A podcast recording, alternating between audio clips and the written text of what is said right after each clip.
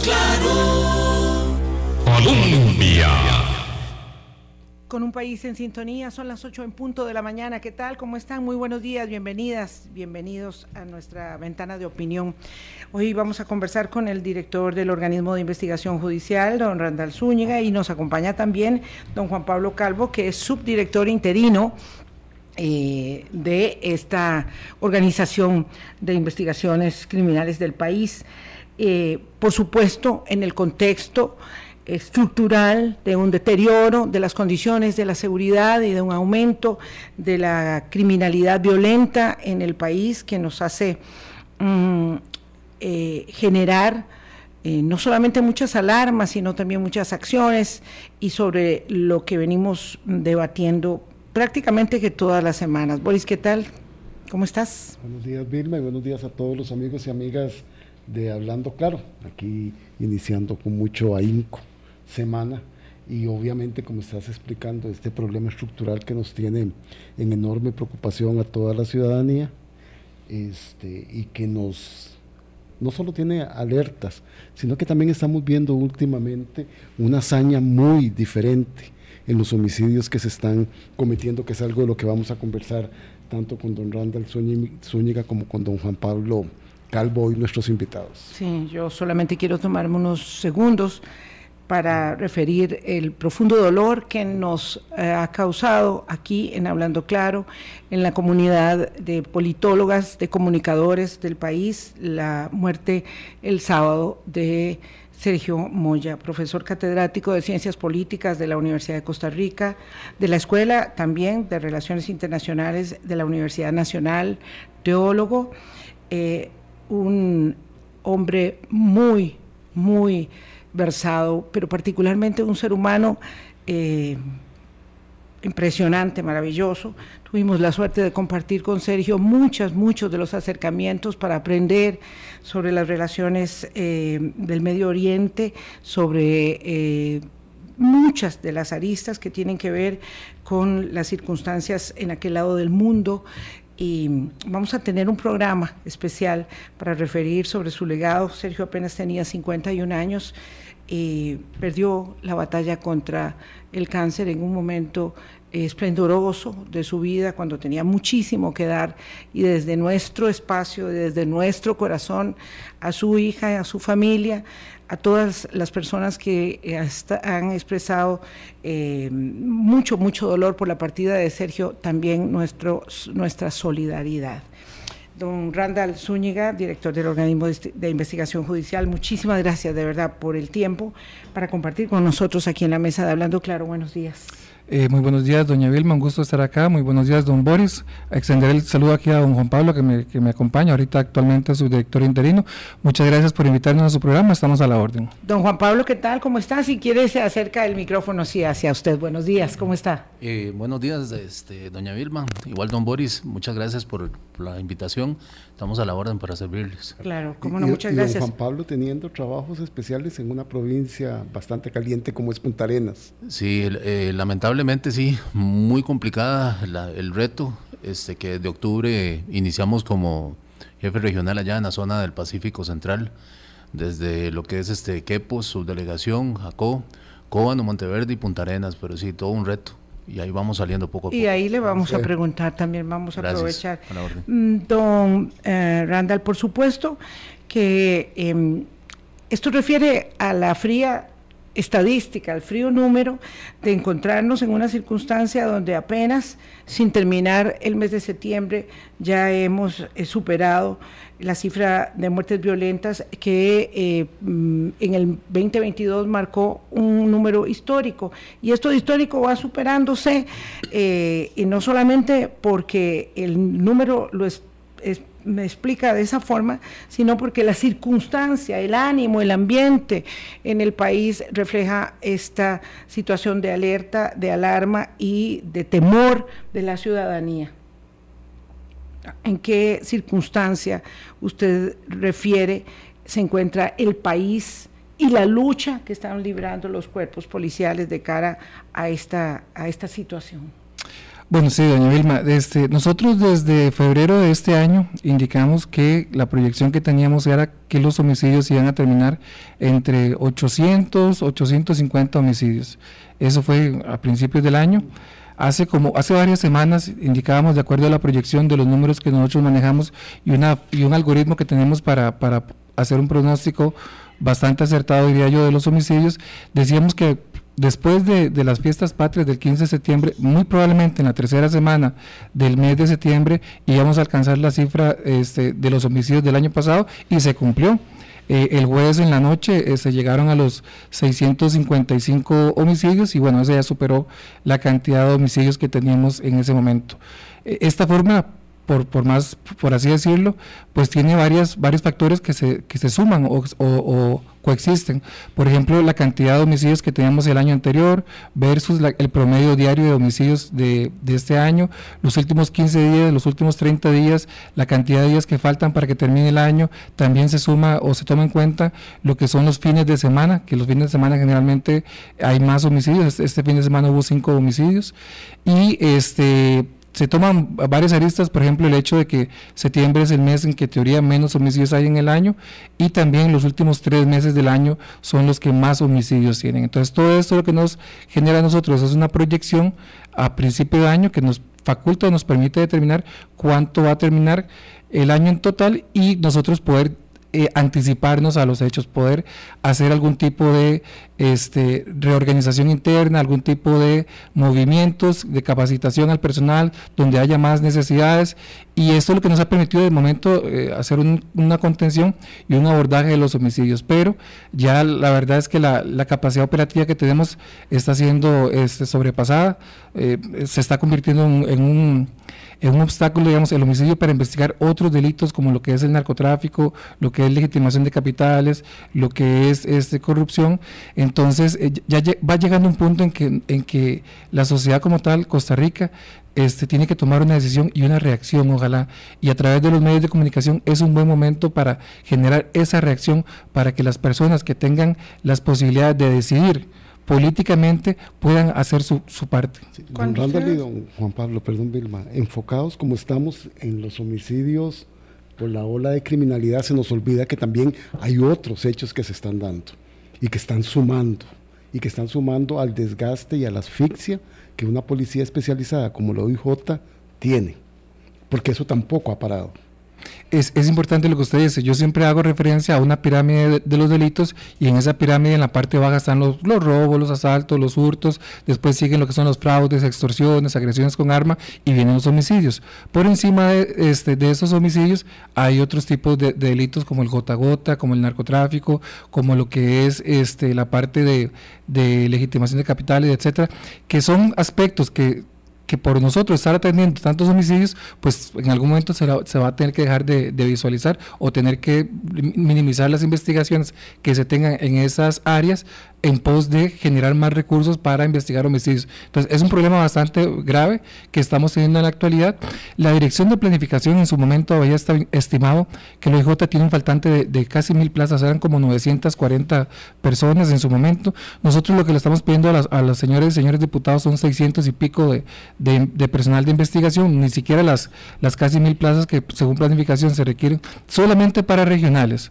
Entonces, este, en realidad hay, una necesidad importante de, nuestra parte, hay una premura para que se invierta en seguridad en el país y al final yo se los pongo muy sencillamente, Costa Rica es como una casa, usted tiene la casa, ahí usted vive, ahí usted tiene su propio negocio, ahí trabaja y si usted no, y si usted la casa no le invierte en ponerle verjas, en poner, en subir una tapia o en poner algún elemento que impida que los delincuentes se metan a robar o a matar a su casa, pues difícilmente vamos a esperar que los delincuentes no lo hagan si se encuentra una casa sin, sin verjas, solamente con ventanas, expuesta. Entonces, esa es la parte de seguridad que hay que invertir. Y también el otro ejemplo que yo pongo muy importante es nos estamos desangrando. O sea, este es un, un, país que vale la pena de verdad, pero ahorita tenemos un herido que se está desangrando y hay que contener esa hemorragia, porque si no se le contiene la hemorragia, de nada sirve que la persona tenga muy buenos índices en, paz, en, en, otros aspectos que, se miden internacionalmente, si esta otra parte nos está desangrando.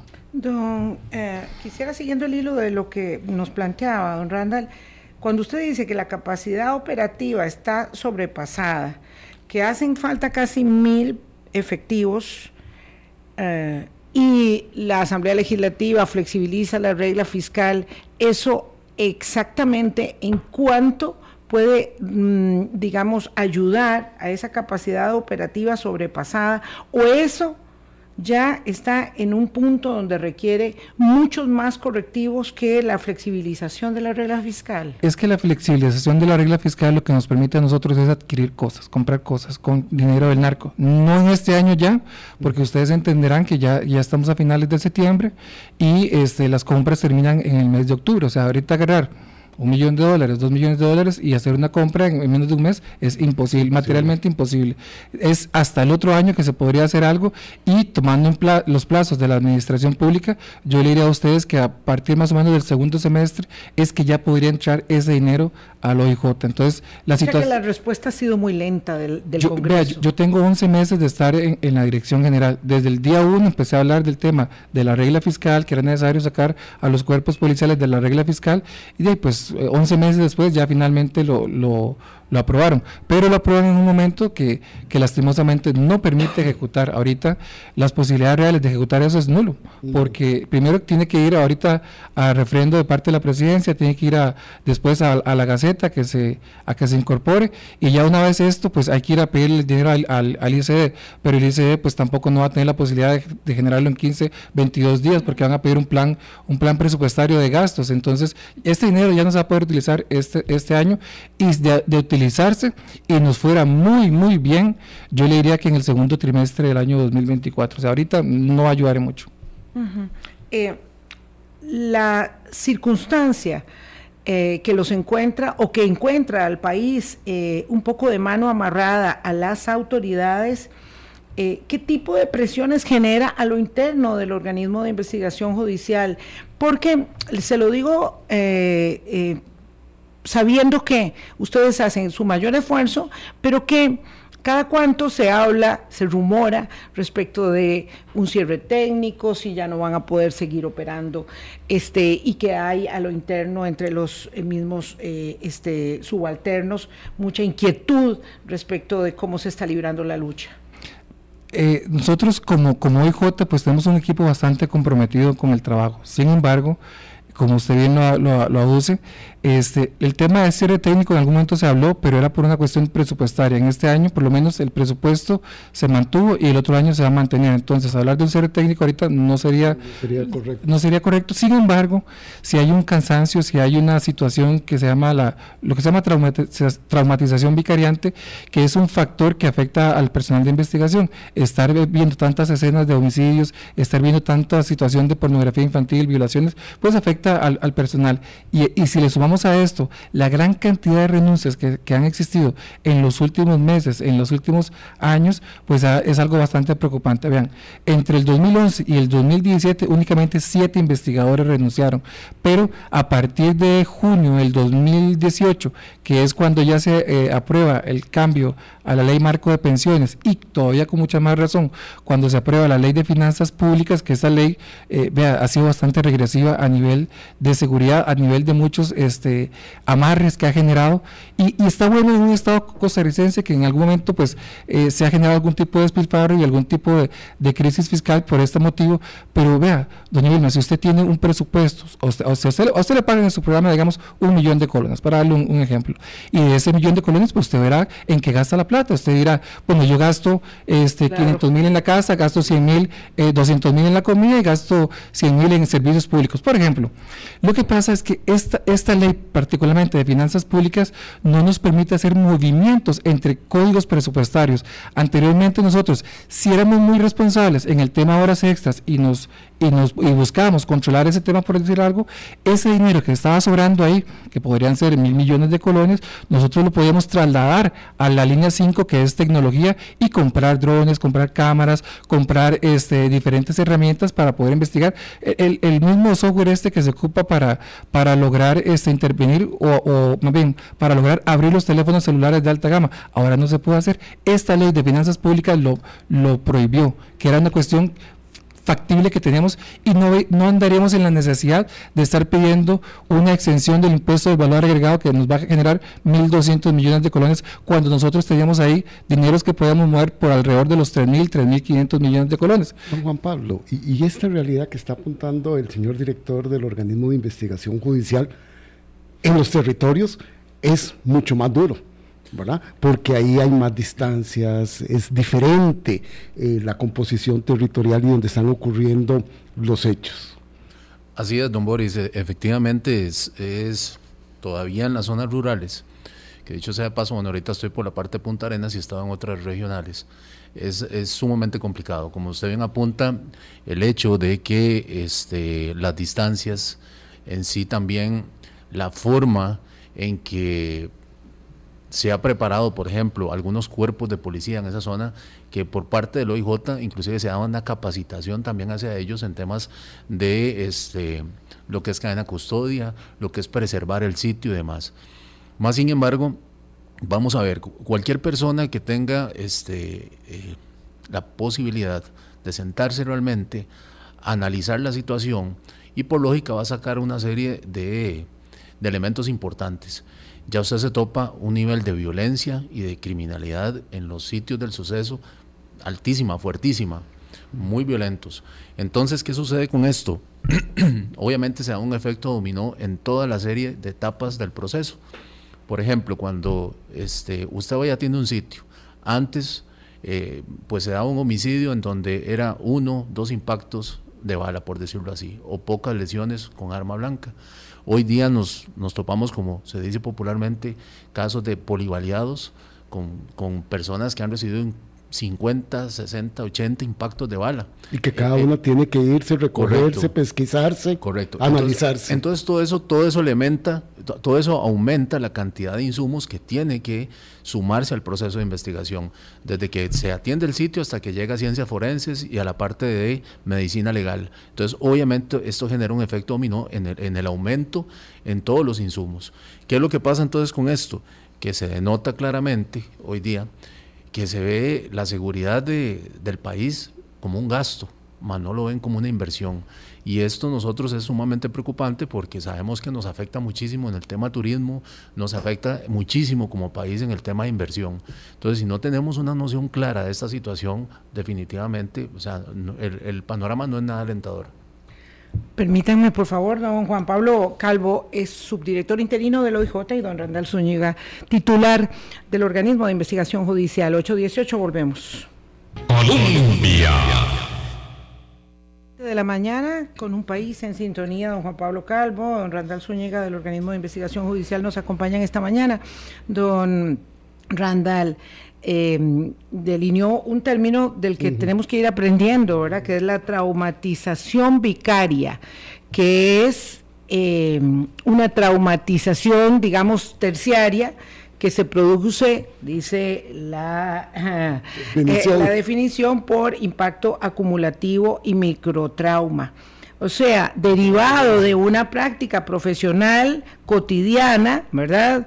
Que ocurre para los oficiales, para terapeutas, para médicos, en fin, para varios eh, profesionales que están conociendo permanentemente acerca de eventos que son muy traumáticos, porque claro, esta parte de la realidad no la observamos, vemos al OIJ o a cualquiera policía operando en el terreno, haciendo su trabajo, pero son personas que tienen hijos, que tienen mm, parejas, que tienen padres, que están observando cuerpos mutilados en un eh, ejercicio de, violencia extrema como el que narraba don Juan Pablo, y que mm, cómo se puede entender esta situación, a qué obedece que cada vez la violencia en la comisión de los delitos sea mucho mayor y no es suficiente quitarle a alguien eh, su propiedad, eh, su teléfono, sino que hay que matarlo, pero si no, además hay que desmembrarlo. Eso con el delito corriente, pero además con, la crimen, con el crimen organizado, aún peor, don, don Randall.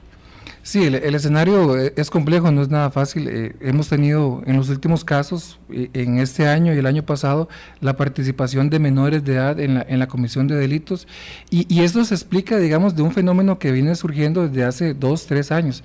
con la educación, por ejemplo, nosotros tenemos personas cada vez más jóvenes incorporándose en el delito. Yo estaba viendo un reportaje de México que decía que los grupos, los cárteles mexicanos em, emplean al, al es la quinta fuerza empleadora de México en, ese país, pues es una situación bastante preocupante. En el caso de Costa Rica, nosotros tenemos el siguiente panorama que, está muy asociado a lo que yo llamo las costas y después la rica. Las costas, evidentemente, Punta Arenas de Limón y algunas áreas de, de Guanacaste, en donde la mayoría de jóvenes no han terminado el noveno grado. Estamos hablando de, que casi un 72%, en, entre un 72 y un 77% de los jóvenes no terminan el noveno año de escuela.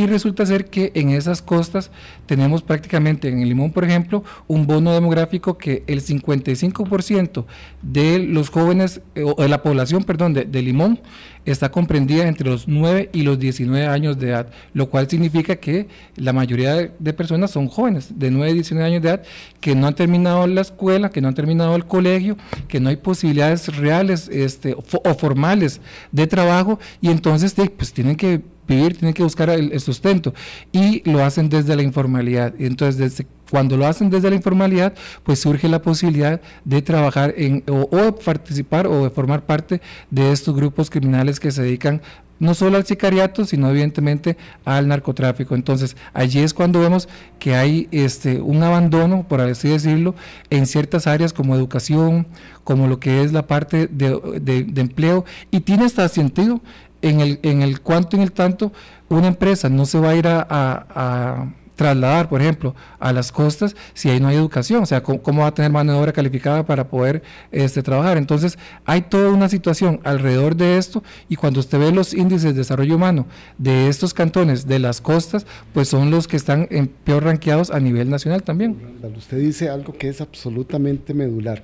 ¿Cómo replantear, reforzar el enfoque criminológico alineado con otras políticas públicas que no le competen a los cuerpos policiales y que inciden de manera directa en la criminalidad. Claro, porque ya ahí estamos hablando de lo estructural que deviene la violencia y don Juan Pablo Calvo en la pausa nos comentaba acerca de este fenómeno eh, eh, que vive él atendiendo Punta Arenas, donde hay tantísimos muchachos que no tienen oficio ni beneficio porque ya no son parte del sistema educativo.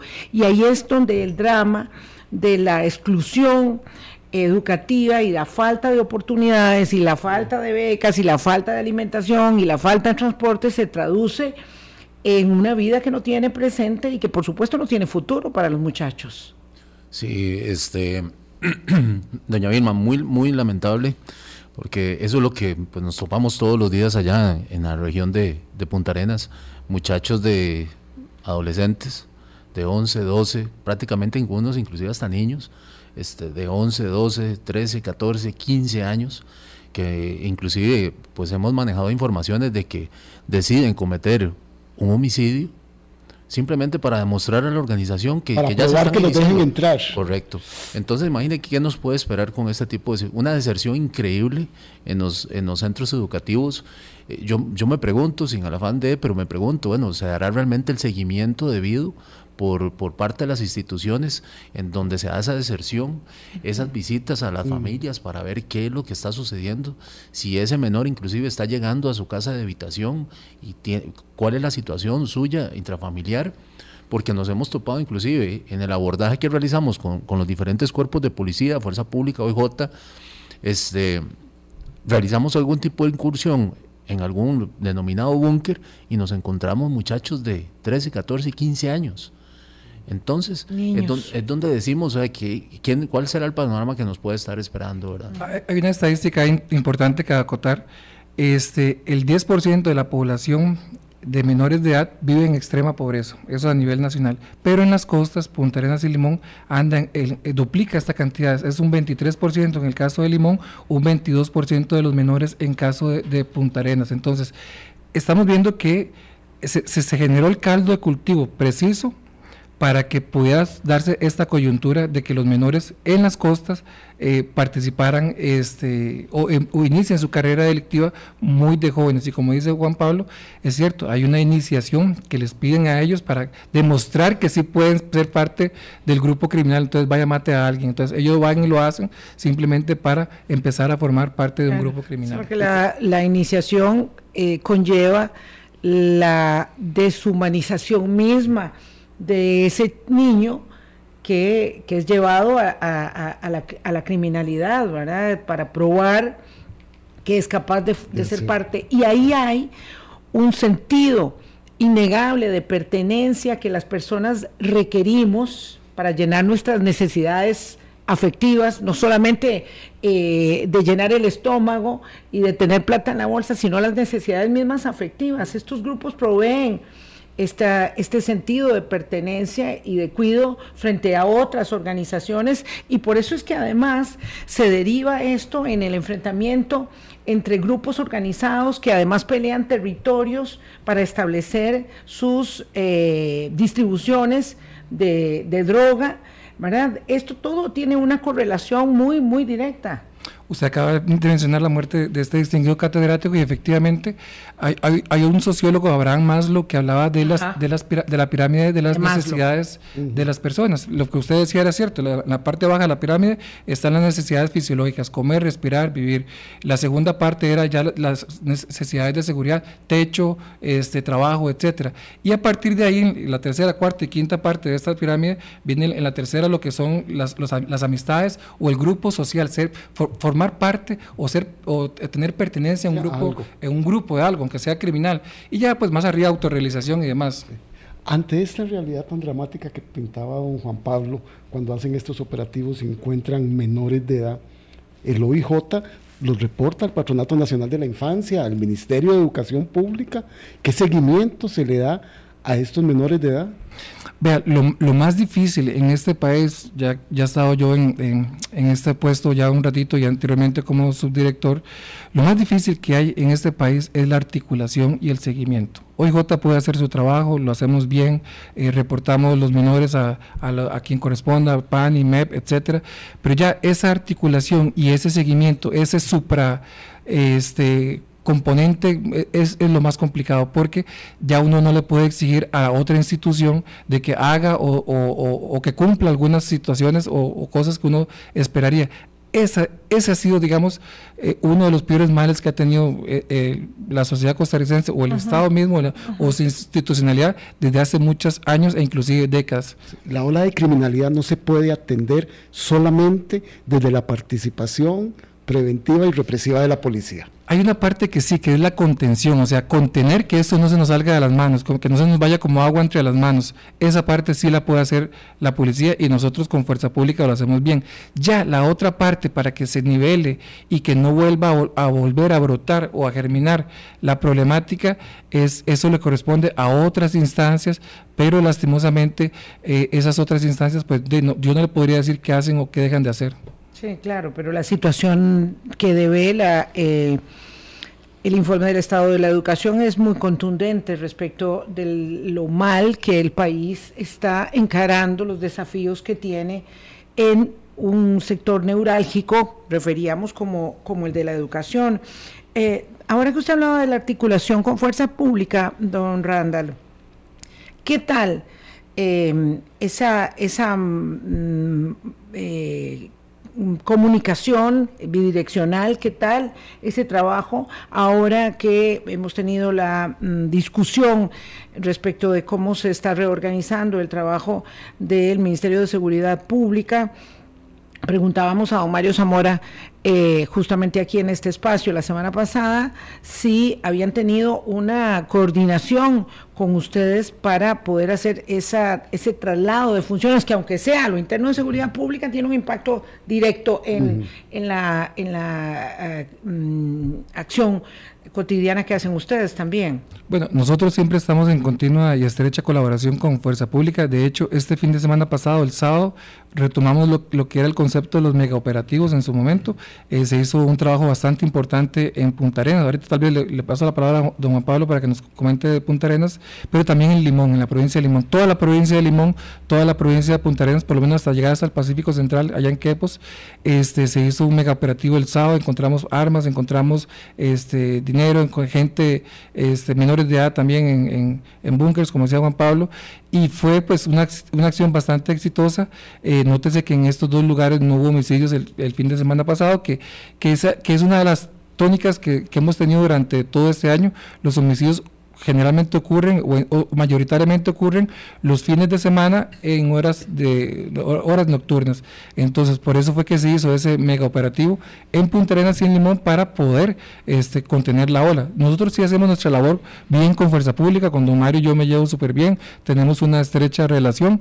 El tema es las otras instituciones que también eh, les corresponde atacar el tema de la pobreza, el tema de la educación, del fomento de fuentes de trabajo y aparte de eso mejorar los índices de acceso a la salud, acceso al internet y demás este, aspectos que ahorita son básicos y fundamentales para, para Costa Rica. Uh -huh.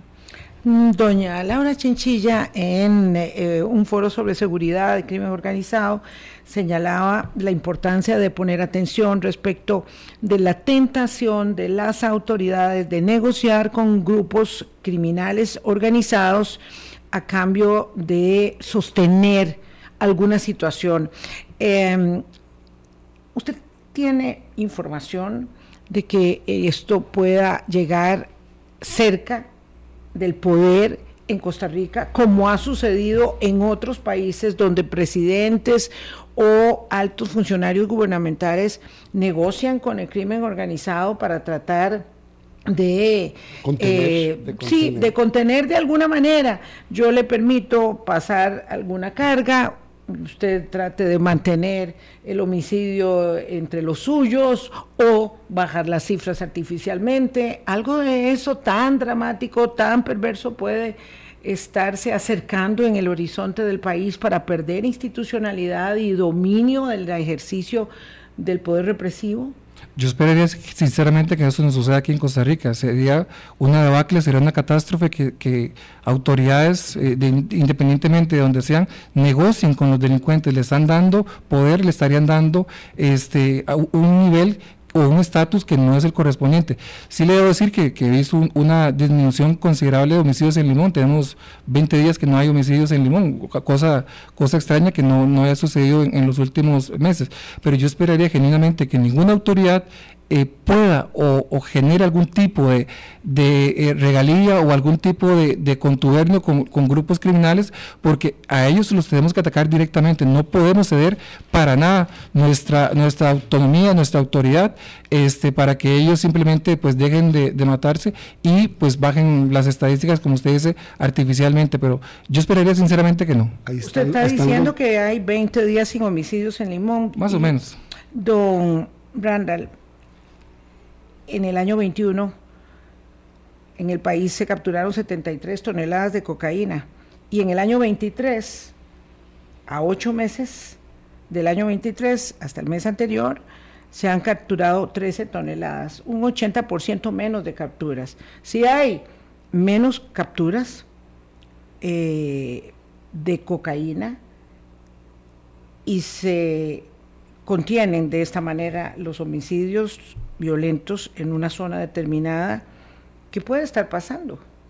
A ver, este, para, para dar la estadística correcta, son 70 toneladas, incluyendo marihuana y cocaína. Ah, eh, cuando, okay. cuando nosotros incluimos... En el 21. En el 21, sí. Cuando Sí. nosotros incluimos marihuana y, to- y cocaína dentro de esas estadísticas, pues ahorita andamos como en 38 toneladas este, deco- decomisadas.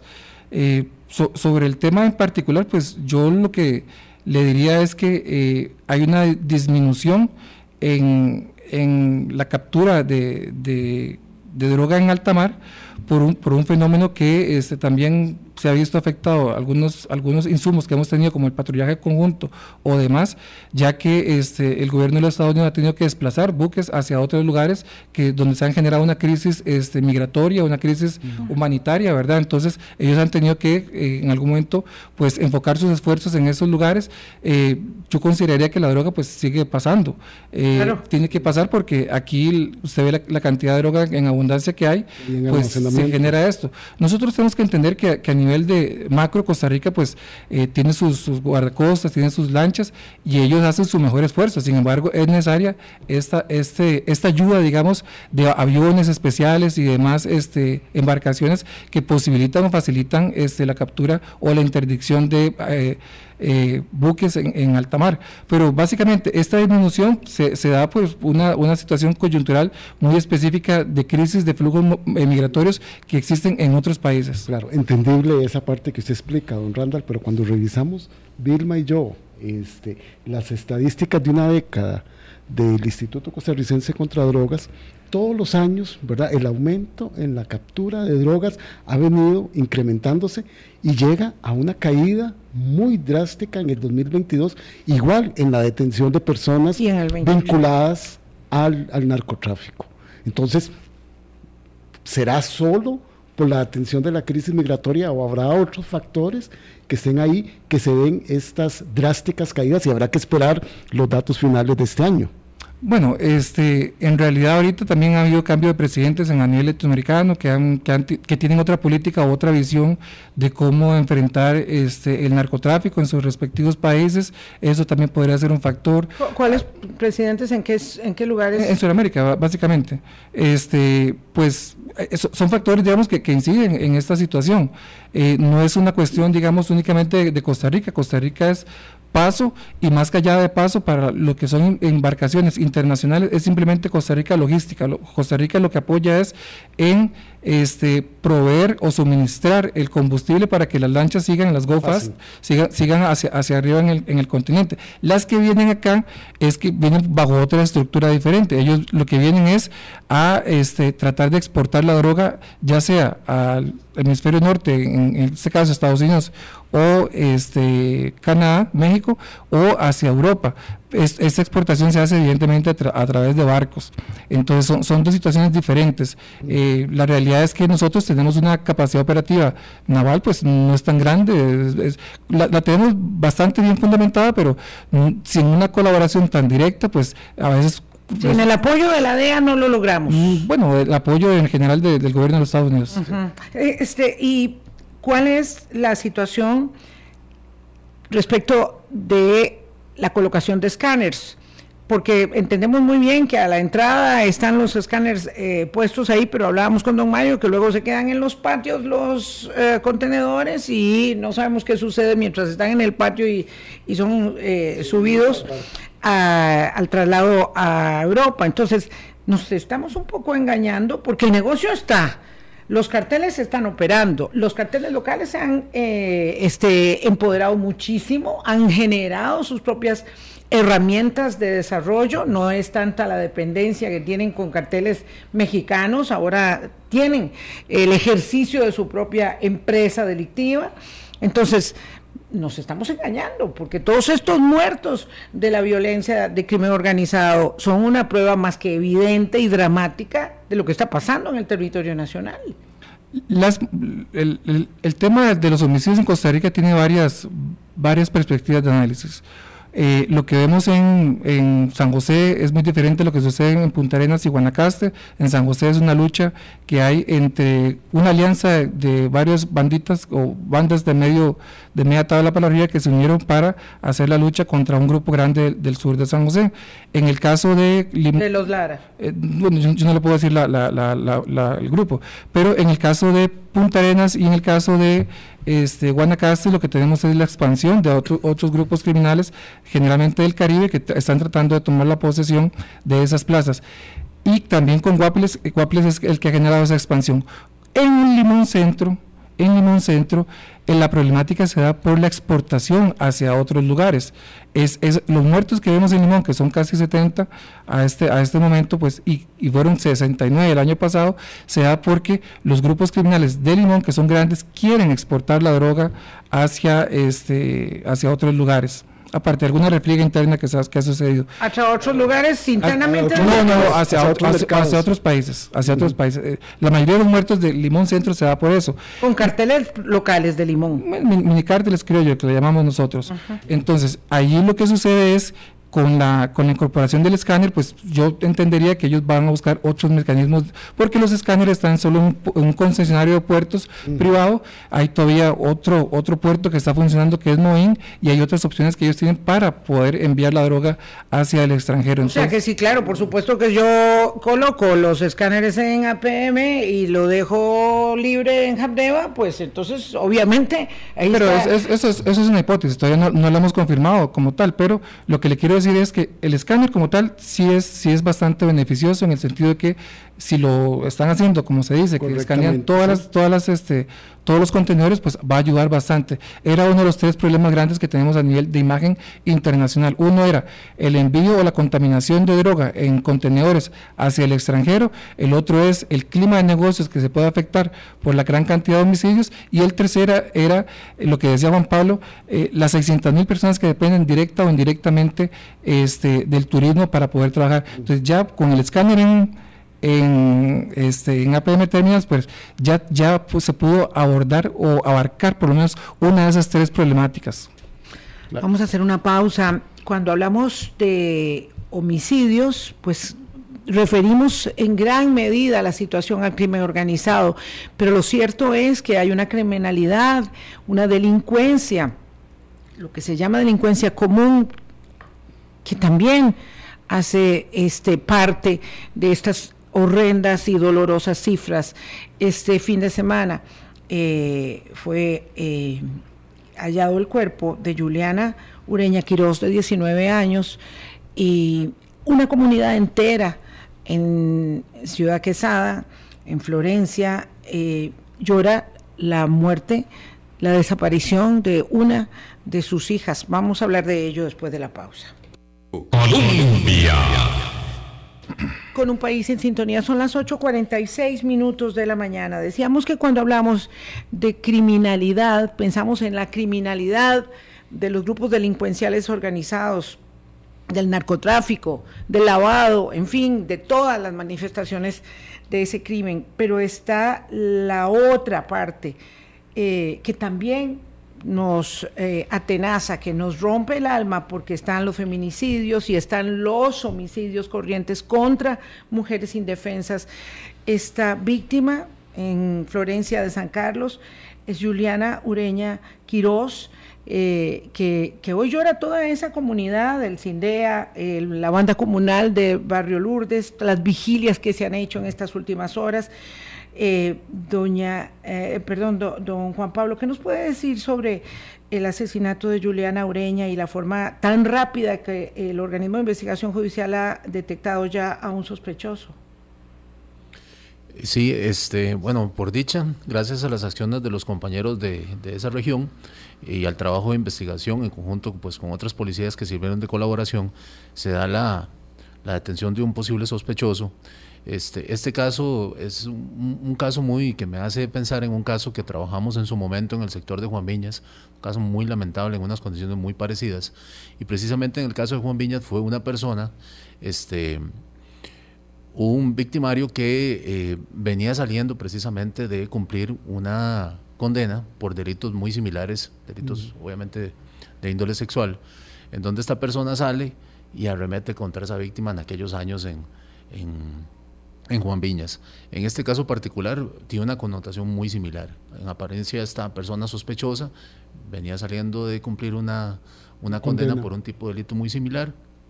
Y este, lo que comentábamos ahora en el espacio es precisamente que el organismo de investigación judicial pues está valorando de alguna u otra forma dar un tipo de seguimiento de, de a este tipo de, de ofensores sexuales o de sujetos que mantienen un, un perfil sobre esa línea. Y darle seguimiento, me refiero, es comunicar a las diferentes oficinas del organismo de investigación judicial y ahí estar monitoreando a esta persona en los diferentes lugares donde se está desplazando a nivel de Costa Rica. Don Randall, ¿había algún vínculo eh, que hayan ustedes detectado entre la víctima y el victimario? ¿Cuál es la circunstancia en este terrible caso que estamos eh, lamentando hoy con el deceso de Juliana Ureña? No, en realidad este, no hay ningún vínculo entre la persona que, que, que fallece y el agresor, esta persona, de los videos que tenemos, él sale de un, de un lote baldío. Es importante también que, que, las personas que tengan lotes o el Estado costarricense, hace poquito lo vimos con, un, con un búnker en, en, un Sensinay, pues que tomen posesión de las estructuras que tengan.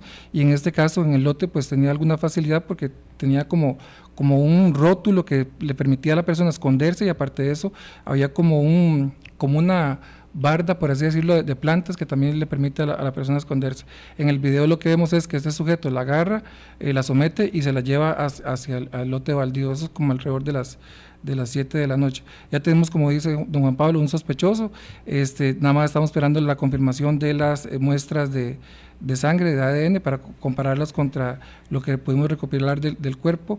Pero aquí hay un tema, doña Vilma, más allá de esto, hay, una necesidad en este país de, tomar cartas en el asunto, pero ya. O sea, no pueden haber más Julianas, no pueden haber más mujeres que se enfrentan a esta situación. En algún momento se hablaba de lo que era el registro de, de ofensores sexuales.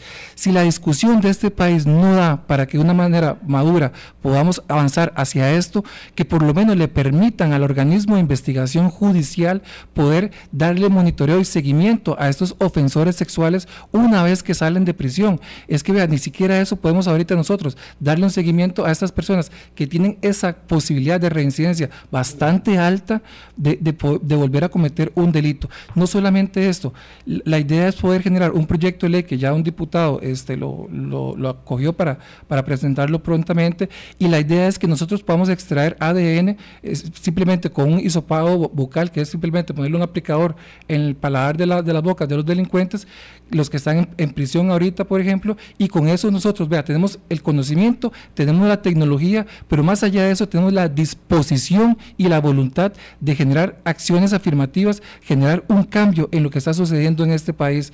Y lo que ocupamos es un cambio de ley que nos faculte a nosotros a darle seguimiento a estos delincuentes. Y más allá de esto, a todos los delitos que se consideren graves. Los delitos que se consideran graves son los que tienen pena de prisión superior a los cuatro años. Entonces, cualquier persona que GOIJ pueda, detenga este, con un delito cuya pena sea mayor a cuatro años o que ya esté descontando prisión en las, en las cárceles del país, poder hacerle ese hisopado bucal, poder extraerle el ADN de la saliva y esto nos va a permitir en escenas como estas, pues identificar a la persona rápidamente. Pero no solamente esto, estamos viendo los homicidios. ¿Cuántos violadores sexuales hay en este país que actualmente son seriales? Hay, en, la, en la historia han existido muchos pero no tenemos esa posibilidad de ese registro de, de ofensores sexuales, por lo menos con ADN. Exactamente. Entonces, a pesar de que tengamos la tecnología, tengamos el, personal capacitado, necesitamos un cambio para que nos faculte esto. Y cuando nosotros entonces lleguemos a una escena del sitio en el cual encontremos un rastro de sangre de un sospechoso, el delito que sea, un cabello, saliva, semen, cualquier fluido biológico, nosotros podríamos compararlo contra esta base de datos rápidamente, rápidamente y lo identificamos de manera indiscutible, porque es el ADN, o sea, es irrepetible. Entonces, lo que necesitamos es un cambio para que casos como los de Juliana, pues ya, ya, ya no vuelvan a salir a suceder y que nosotros podamos darle ese seguimiento o ese monitoreo a estas personas a ver qué hicieron de su vida, porque si, si este es el, el sospechoso, como todo apunta que sea, entonces son situaciones que de alguna forma se pueden evitar a futuro o por lo menos darle un monitoreo y un seguimiento a estos ofensores sexuales. Si el país no está porque nos vamos a desangrar en una discusión interminable en la Asamblea Legislativa de que si es, estamos victimizando o si la persona tiene el derecho al olvido o lo que sea, es mejor entonces que nos den la facultad al OIJ que nosotros después de que estas personas salgan de prisión le podamos dar seguimiento. Esto es necesario y es algo que hay que abordarse prontamente también. No puede ser posible que una joven, que una mujer no pueda caminar a las 7 de la noche por su barrio ¿verdad? A las 7 de la noche por su barrio, o a las 10 de la noche, o a las 3 de la tarde por su barrio, eh, que no puedan las mujeres transitar solas, conducirse con apego a la libertad constitucional y el derecho a la realización y a la plenitud que el país le está negando a las mujeres. Es terriblemente doloroso, no tiene ningún, obviamente no tiene ningún sentido. Este, y genera una gran, una gran indignación. Vamos a darle seguimiento a este caso con eh, también otro que está manejando la red feminista eh, contra la violencia hacia las mujeres. Este es un tema que eh, recurrentemente está ahí recordándonos cuáles son las debilidades que debemos apuntalar en el Estado, en el Estado de Derecho. Y de verdad, esto del registro de ofensores sexuales es una exigencia, eh, porque no puede ser posible que las autoridades no tengan las herramientas necesarias para protegernos. Eh. Pero si no el registro, los mecanismos de seguimiento que decía, porque el registro de ofensores podría llevarnos a una discusión en tema de derechos humanos, ¿verdad? Muy complicada, pero al menos sí los mecanismos de seguimiento que dice don Randall y Juan Pablo que deberían estarse, que se deberían aplicar y darle esa posibilidad a la policía judicial. Don Randall, muchísimas gracias por haber estado con nosotros. Don Juan Pablo, un gusto conocerlo. Este, eh, las circunstancias nunca serán muy felices porque cuando hablamos con las personas, autoridades del organismo de investigación judicial y de la policía en general, pues no, eh, normalmente no nos encontramos ante circunstancias eh, felices, sino ante la limitación de los recursos, la necesidad de establecer más presupuestos, la expresión más horrorosa del crimen que deben trabajar, nuestro respaldo incondicional a una de las organizaciones mejor valoradas del país, que es como sigue siendo el organismo de investigación judicial, en su propio desafío, en su propia eh, coyuntura, teniendo que también luchar desde adentro y de múltiples maneras contra el crimen. Eh, muchísimas gracias, don Randall. Sí. Sí, gracias. Si me permite, doña Vilma. Claro, don Juan Pablo. Hacerle una observación para un futuro programa suyo que para que le ponga mucha atención. Allá en el sector de Punta Arenas, principalmente en lo que llaman la Gran Chacarita, este, que son tres distritos, ¿verdad? Chacarita, El Roble y Barranca, eh, hemos notado un incremento en el uso de clonazepam en menores. Y esto es un detonante, es un un acelerante a toda la situación que se viene presentando. Esto para poner la atención a nivel interinstitucional del por qué están accediendo estos menores a ese tipo de medicamentos. y para qué los están drogando. Muchísimas gracias, don Juan Pablo. Muchas gracias. Muy buenos días. Pásenla bien. Hasta mañana.